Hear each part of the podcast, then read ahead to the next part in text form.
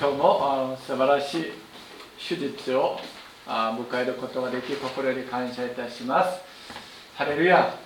アメえー、主はいつも私たちに新しい恵みと愛。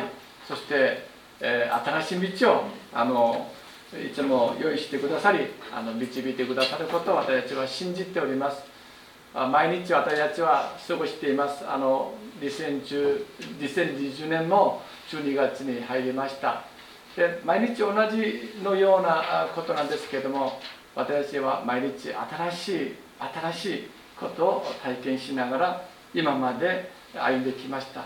イエス様は私たちに毎日新しい恵みと愛を与えてくださいます。今日も今日も主に期待し、え、主の恵みをいただくことを信じております。神様はいろんな人々を用いて神様の御国を広げていかれます。新約聖書の代表的な人物なんですけどもこれちょっと外した方がいいですね。あの新約聖書最も大きくあの書いた人物どなただと思いますか？新約聖書が27巻ですよね。旧約聖書は30何でしょうか？30何回でしょうか？はいそうですね。正解です。旧約は39新約は27ですね。それで27巻の中で一番多く書いた方どなたでしょうか？知っていますか？知っていますよね。あの13巻を書いた方でいますえっと、そのお名前はパウロですよね。まあ、ユダヤ人でありました。そして生まれながらローマの市民。まあ、今話しますと生まれながら、まあ、アメリカの市民である。あのアメリカ市民権をあの得るためにすごく努力しますよね。まあ、そのように生まれながらローマの市民であったんですね。そして一世紀のあの最大のラビーですけどもガマリエル一世のモットで、まあ、学びました、まあ、今話しますとハーバード大学オックスフォード大学とかその大学で勉強したことであります。まあそれで見るとですね家庭はかなり裕福だったと思われます。まあ、異邦人への嫉妬となりました、まあ、偉大な人物です、まあ、今日はあのバールのあの書簡ではなくて今日はペテロの書簡であります。ペテロはあのガリラや後半に住みながらあのまあ漁師ですよね。漁師。魚を釣ってそれを売るものとなりています。まあそれで働いていたものです。で聖書はあのえっとパウロあペテロはどのようにあの話しているのか。無学な普通の人って。無学な普通の人。であの聖書です。聖書ですけども無学だと学歴をなんかの公的に知らせた人物は多分ペテロ一人ではないかと思いますね。あのじゃあ無学ということ無学で普通の人。あそしてですね経済的にも貧し方と思われます。あのペテロとヨハネがあのえっとまあ、この使徒の働きの、えっと、書かれているものなんですけどもペテロとヨハネは大午後第 3, 3時です。午後3時に祈る時間になりました。あのそしそしてあの主の宮に登りました。その時あの行く途中だったんですが美しい門の前で生まれつき足の不自由な人があの、まあ、施していることをあのであの出会いましたね。まあ、物を施していったんですね。なんかお金とかあのなんか物を施してください求めていましたその時ペテロはこのように語ったんですね金銀は私にはない。しかし私にあるものをあげよう。ナザレのイエス・キリストの名によって立ち上がり歩きなさいと。と言いました。彼の足とくるぶし。くるぶしが強くなりました。それで歩き始めました。ここでですね金銀はないと。どうして金銀はないと？私にはお餅がないとかですね。私あのパンを持っているものがないと、まあ、そのようにあの物乞いですからそのように話してもいいのではありませんか。金銀はない。であの今日はあの読まなかったんですけれども7節を見ますとですね一章7節を試練で試練で試されたあなたの信仰は火で精錬されてもなお朽ちていく金よりも高価であり。この金ということが出て高価であることが出ますよね。この聖書は人間の聴者によって書かれたものでございます。でパウルはパウルの今まで学んできたことが反映されているんです。ペテロはペテロが今まで育ちました。その環境自分のあの、まあ、職業に反映されていることでありますよね。で魚を釣ってですねあのペテロ魚を見たことありますか？ペテロ魚という。あのイスラエルにいた時にペテロ魚結構大きかったんですけども味はそこまであの美味しくなかったですけどもすごくあの骨が強くてですねあのペテロ魚があるんですけどもとにかくペテロは魚を狩りにこのあの湖で魚を釣ってこの魚500円とかこの魚200円とかですね。この魚あのタダであげますとかの、まあ、1匹で500円3匹で1000円とかですね。このようにチームはあの商売をしたのではありませんか。漁師だから。ですからこの信仰もですね値打ちがあること。信仰も金より高価である。えっと金銀をよく使っているんですね。あのもう他の場所にもあの、えっと、18節にもあの金あの金や金のような朽ちるものによらずという18節ですけども終わりのところにあります。一章18節ですけども。であのあちこちでですよね金銀をよく使っています。あのユダヤ人の人として使わされました。パウルはあのユダヤ人ですけどもすごく学歴があって豊富な知識を持っていても異邦人のために。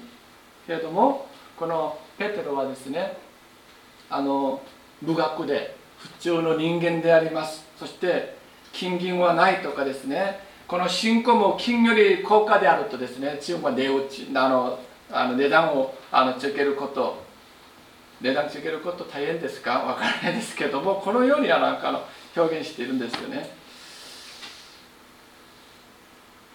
えっと、使徒パウルは生まれながらローマの市民であります。裕福です。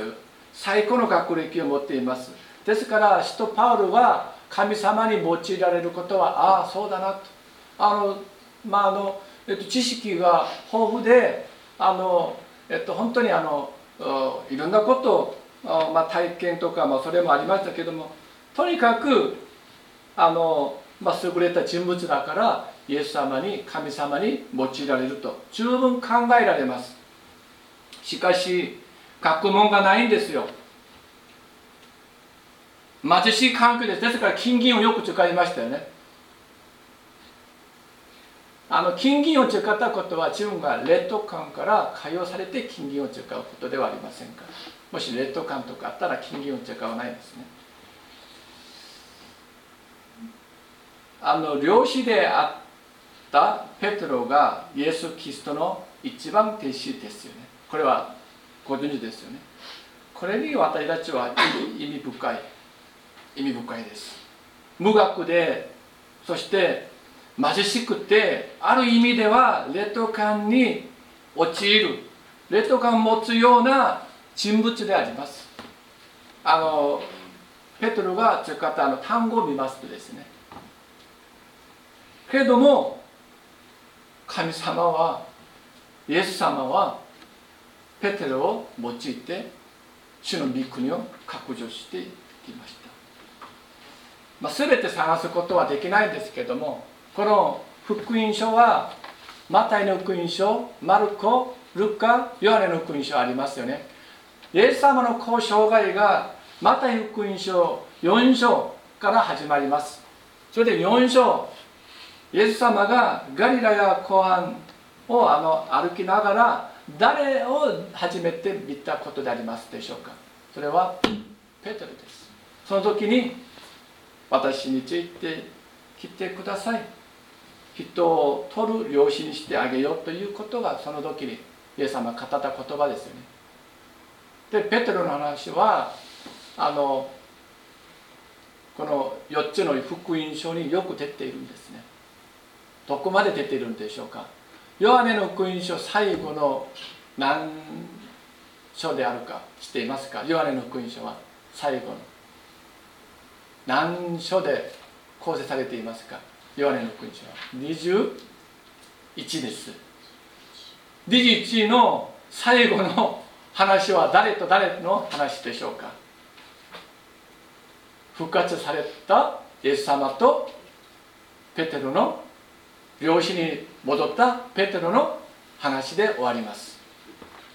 どうですか？この福音書ペテロの話を除くとですね面白くないんですよ。無学です。ある意味ではこれは聖書が証明しています無学の普通の人間で金銀をよく使っているんです。パウルが用いられたことはいやそれはおすあの優れた人だから人物だから十分理解できます。けどペテロは一つもなんかねふさわしい。人格的にあの財政的にも。隠れとか隠れ家とかいろんなことを見るとですねこれで興味深いことではありませんか使徒パウロは自分が書いた書簡が多いですけども使徒ペテロは自分が書いたのはペテロ第1と第2だけですけども他の方々がペテロについてよく書いてくださったん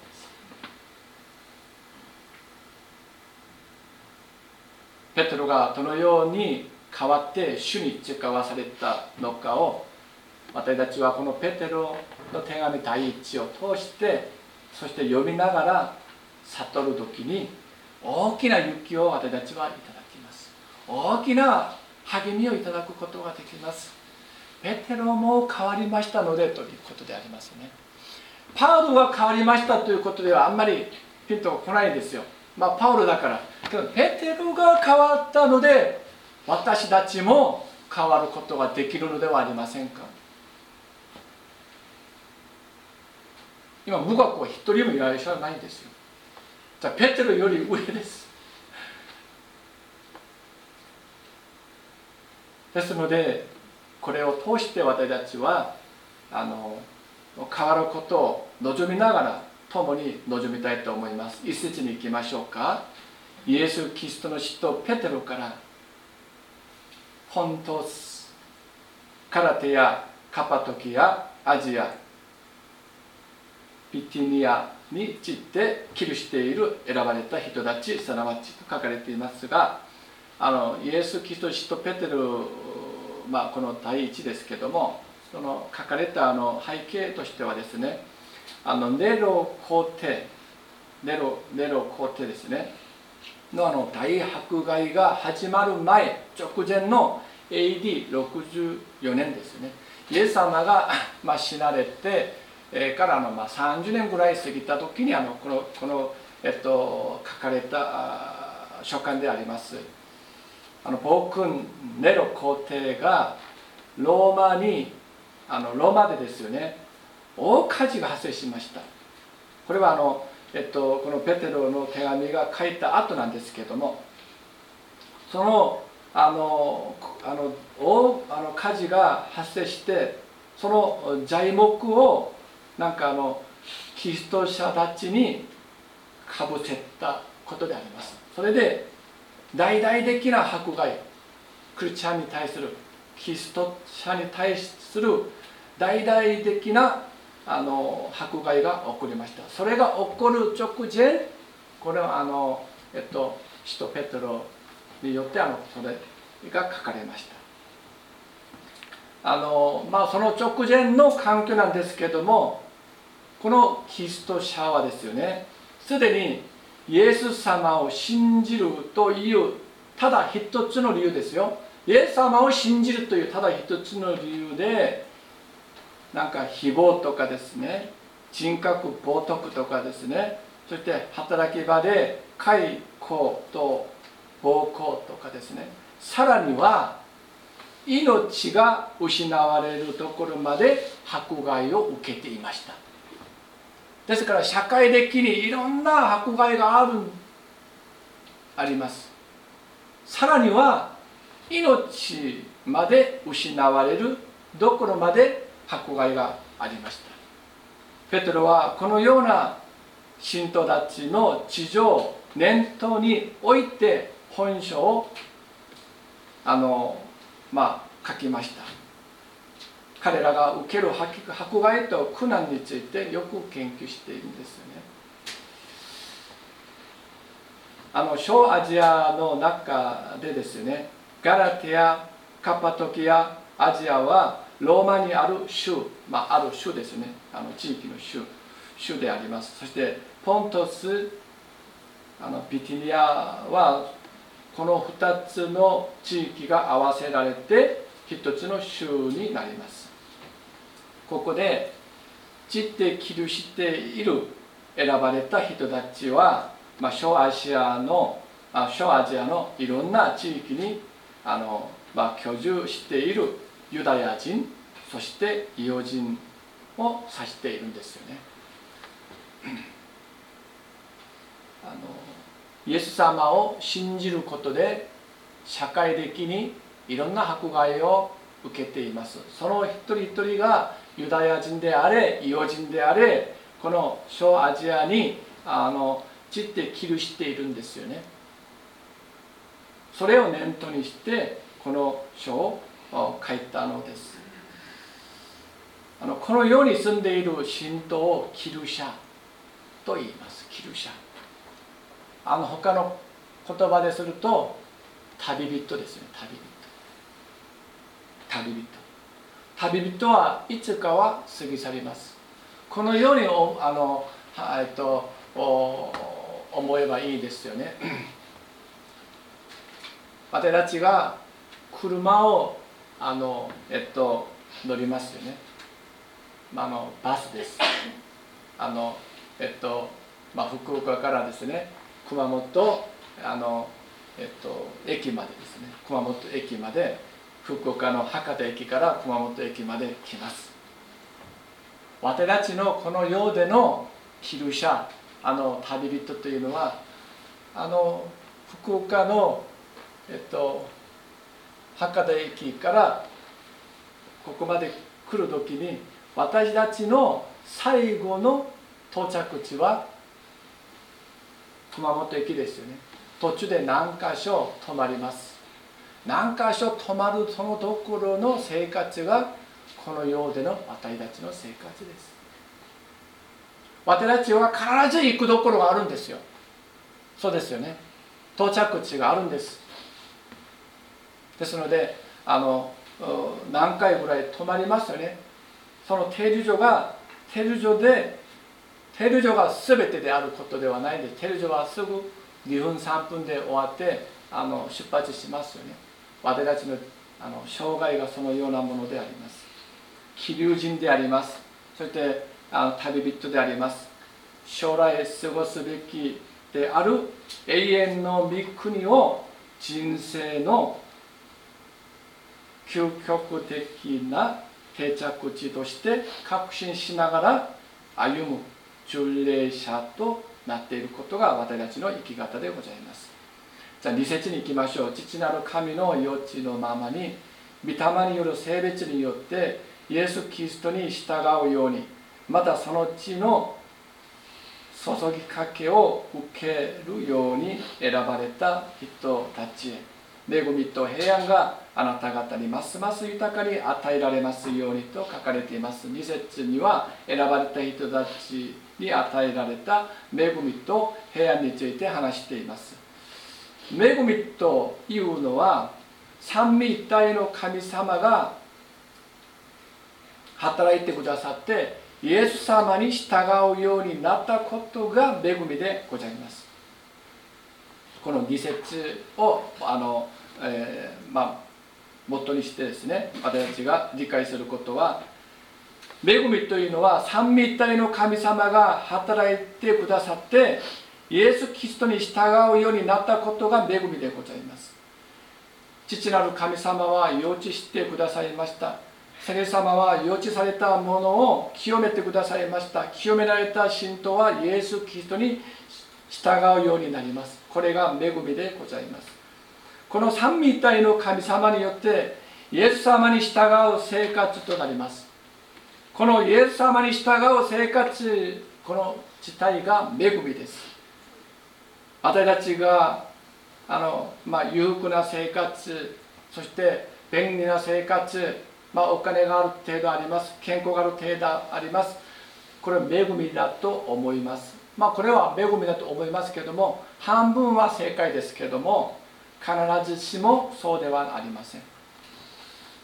健康お金良い職場これらは恵みです。しかし健康お金良い職場の中でイエス・キリストがおられなかったらこれは恵みと言えません。健康があったのでイエス様に近づいていくことができなかった人もいますよ。そうですね。お金がたくさんあったのでイエス・キリストいらない。イエス・キリストの助けを求めない人々多くいます。良い職場で働いているので何の欠けたどころがない人ですからイエス様。に従うことは思いもしないことがあります。しかし病の中でしたのでイエス様を探し求めます。お金もない貧乏で良い職場から追い出された時にイエス・キリストに叫びながら追い求めます。何が恵みでしょうか？恵みとはイエス・キリストに従うことが恵みです。従う自体が恵みです。裕福であってもイエス様に従うことであればそれは恵みです。貧しいことであってイエス様に従うことであれば恵みです。けど貧しいことでイエス様を拒むことであればイエス様に従わないことであればそれは恵みではありません。病にかかっています。病。病気になっています。その時にイエス様に従うことであれば恵みです。その病気は。けどイエス様に従うことではなければその病気は病気で終わります。ですからイエス様に従うことであること。この事態が恵みです。どのようないつでもどこでもどのような立場でもそれは一緒です。お金持っていますか？それが大切なことではあります。イエス様に従っていますか？が大切です。貧乏ですか？それは大切なことではあります。イエス様に従っているのでしょうか？病気にかかっていますか？イエス様に従っていますか？従わないでしょうか？それが恵みです。イエス様に従うこの地帯が恵みです。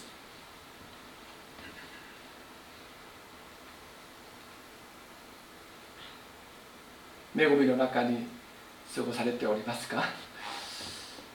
平安というのはあの理説には平安という単語が出ますね恵みと平安があなた方にますます豊かに与えられますようにと書かれていますよね。平安というのはあの、えっと、清さから出るんです。清さ。あの清められたところから来るんですよね。清さはイエス様の血潮によって私たちに与えられます。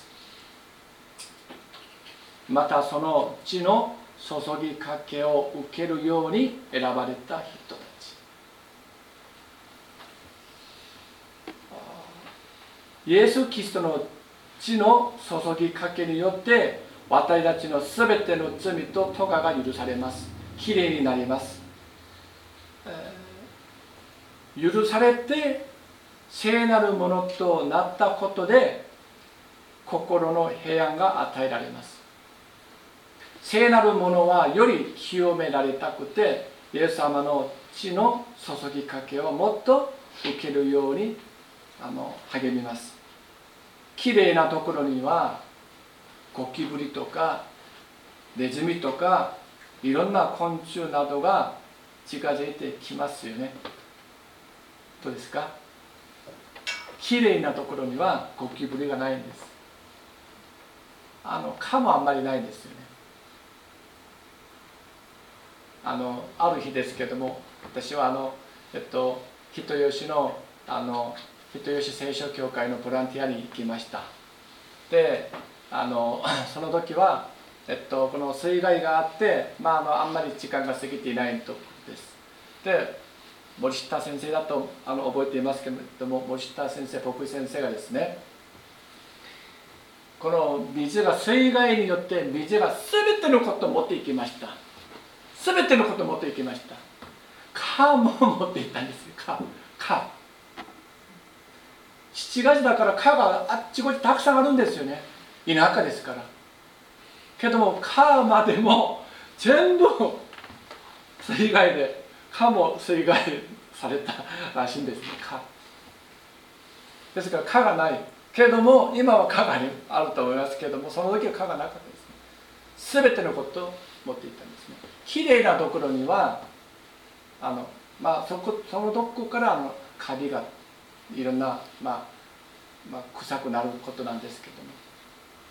私が清められたところにはゴキブリが来ないんですよ。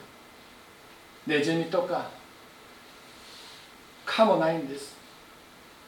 いろんな昆虫などが近づいてきません。きれいだからです。ここで一つ共に考えたいことがあります。ペトロは失敗を何回も経験したものです。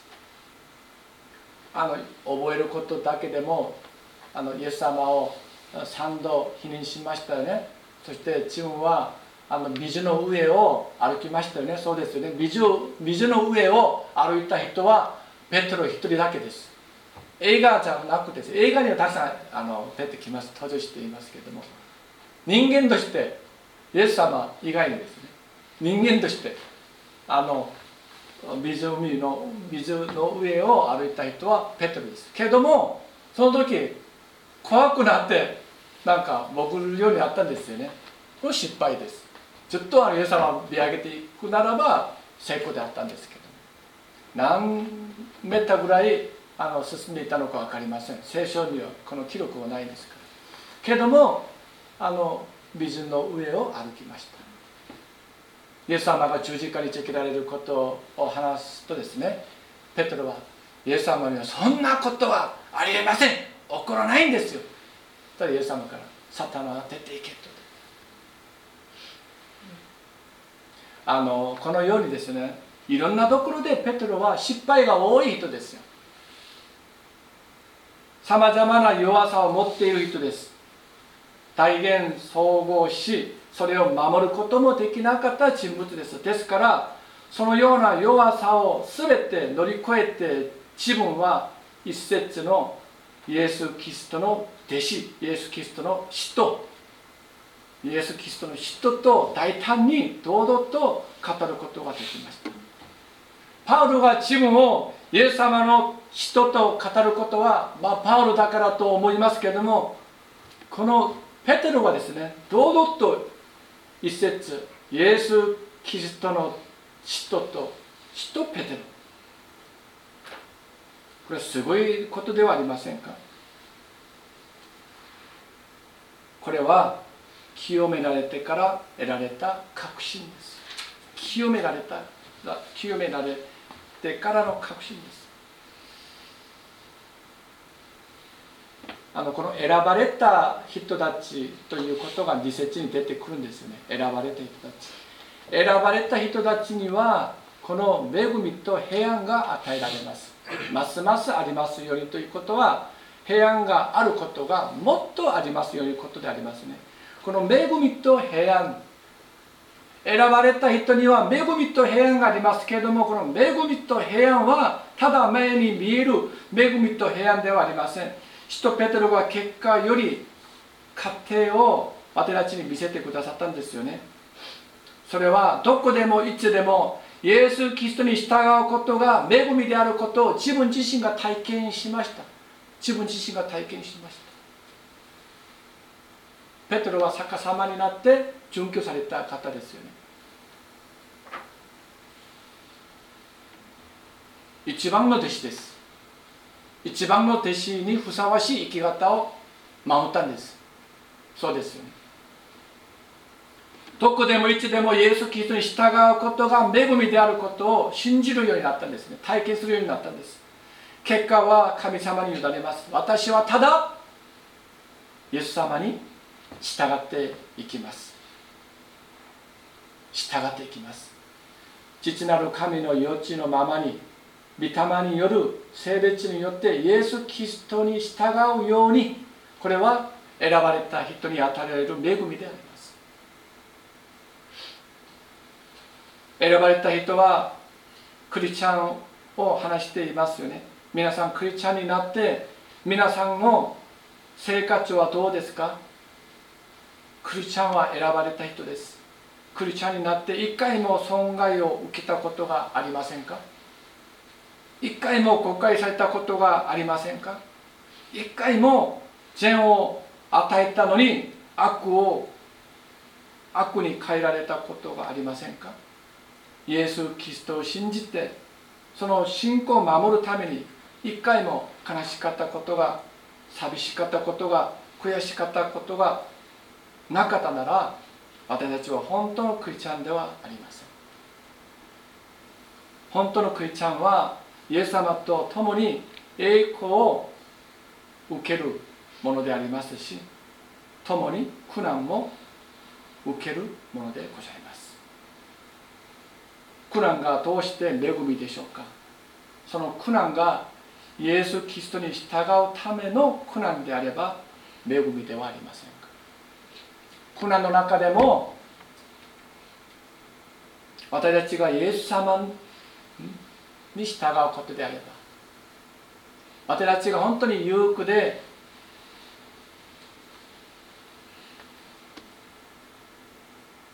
本当にあのイエス様が受けるべき栄光を受けている時にもイエス様に従っていくことであれば私たちは恵みでございます。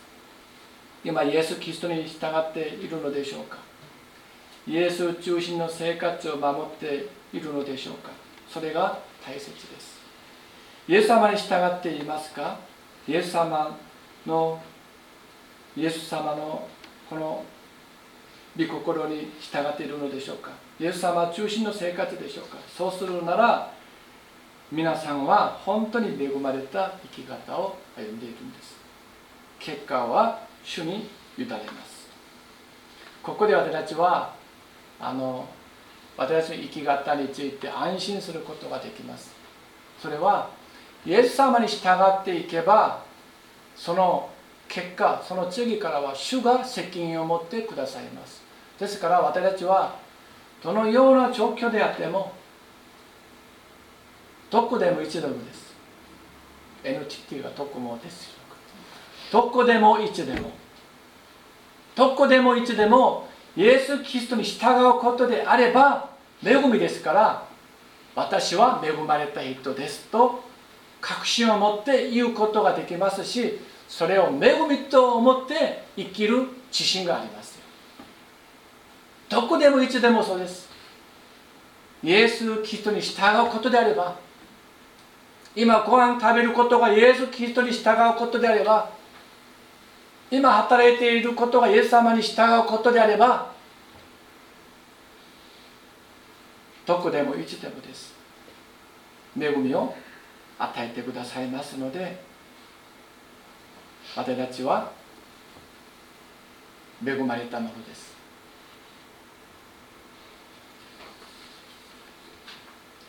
そしてもう一つ考えたいことはここで私たちはもう一つ考えたいことは選ばれた人は自分が願っても願わなくても霊的な戦いに参加するようになります。あのサダン悪魔の支配の中に行った私たちです。それをイエス様の血潮によってイエス様の血の注ぎかけによって神様の方に移されました。ですから誰が一番悔しいでしょうか？サタンです。悪魔です。ですから私たちがイエス様を信じたその時から私たちは願っても願わなくても私たちは霊的な戦いに参加する兵士となります。霊的な戦いは私たちの血肉の戦いではありません。選ばれた人は霊的兵士です。兵士の戦いの目的は何でしょうか？負けるために戦いますか？引き分けのために戦いますか？その人は一人もいません。勝つためです。勝ち取るため勝利するために戦います。霊的な戦いもそうですよね。勝利するためです。人間自ら私たちの自らの力ではサタンと戦って勝利することができません。サタンは私たちより強いです。私たちより賢いです。ある意味では賢く策略がすごく賢いです。しかしイエス・キリストの知潮には武力になります。勝つことができません。イエス様の知潮には100%負けてしまいます。これは100%です。100%以上です。サタンとの戦いは戦いですけれども戦う方法が私たちちょっとあのここでえっと、少し違うことがありますよね。それはイエス様の知識によって毎日清められることが勝利の秘訣です。私たちがイエス様の知識によって清められるならサダンが攻撃するどころがないですし攻撃するさえもできません。できないんですよ。イエス・キリストの血の注ぎかけが勝利に導きます。毎日が勝利です。サダンと戦って勝利することではなくて私たちがイエス様の知識によって毎日毎日清められることによって私たちは勝利者となります。サダンが私たちを攻撃することができません。私たちの頭私たちの心に特に心に嫉妬を考えています。淫乱を抱いています。そしりを抱いています。妬みを抱いています。憎み。不平不満を抱いています。地球の中で一番遠いところがどこでしょうか？南米のペルです。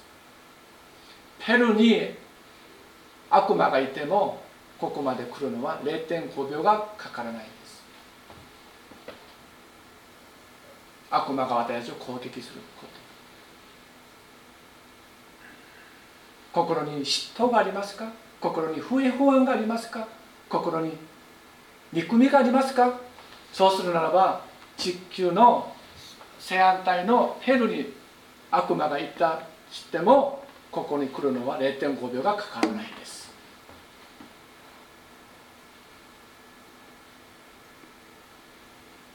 けれども毎日イエス様の血の注ぎかけによって清められることであればサダンは我々ちを攻撃するさえできません。イエス様の血潮が私たちを守っている。血潮血潮。イエス様の血その血その血が私たちを守っているので攻撃することができ接近することができません。勝利です。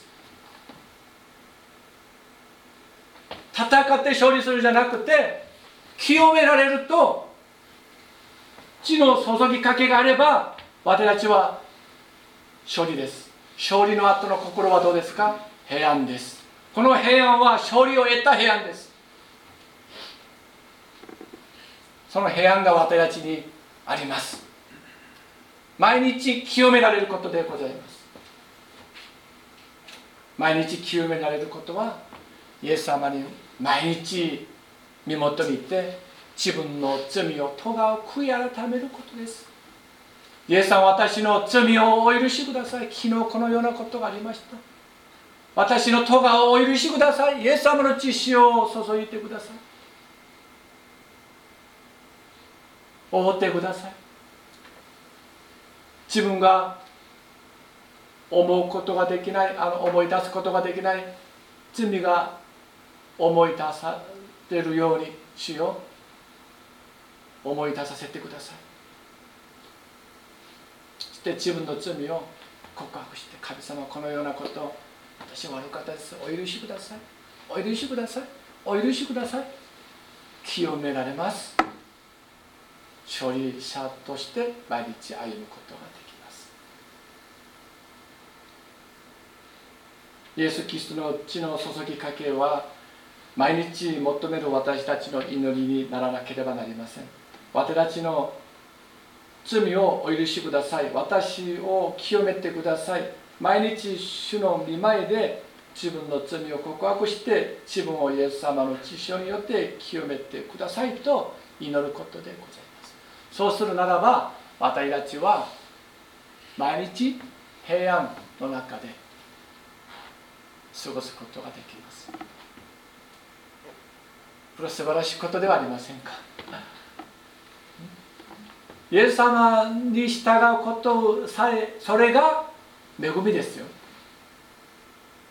まあお金があって健康があって裕福な生活も恵みですけどもその中でイエス様に従っていらっしゃいますか？そうするならば素晴らしいことです。今貧しいでしょうか？病気にかかっていますか？いろんな苦難に出会っていますか？その中でイエス様に従わないでしょうか？それは恵みではありません。けどその中でイエス様に出会うことであれば立派な恵みです。偉大な恵みです。恵みを受けるようなものが選ばれた人ではありませんか？選ばれた人の生き方ではありませんか？私たちは毎日自分が願っても願わなくても霊的な戦いの戦場というんですね。あのえっと戦争のその最先端のところに立っているものでございます。皆さんもそうではありませんか？その中で私は処理しなければなりません。どのようにして処理しますか？血肉の戦いではありません。イエス様の血の注ぎかけによって清められることであれば清められることであれば私たちは勝利者です。私たちはその恵みと平安が私たちにますます豊かに与えられますよ。うにこれは私たちの2000年前のペテロの手紙ですけども私たちのための御言葉ではありませんか？このような、えー、恵みがあふれる。従うことによってそして平安がある。いつも所持するその毎日となりますように心から願いながらお祈りいたします。お祈りしましょう愛する天皇と様感謝します。イエス様に従うことが恵みです。そしてイエス様の血の注ぎかけによって私たちは霊的な戦いで処理します。平安となります。恵みと平安がますますこの1週間私たち一人一人の上に注がれ豊かになりますように祝福してください。イエス様の皆を通してお祈りいたします。アメン。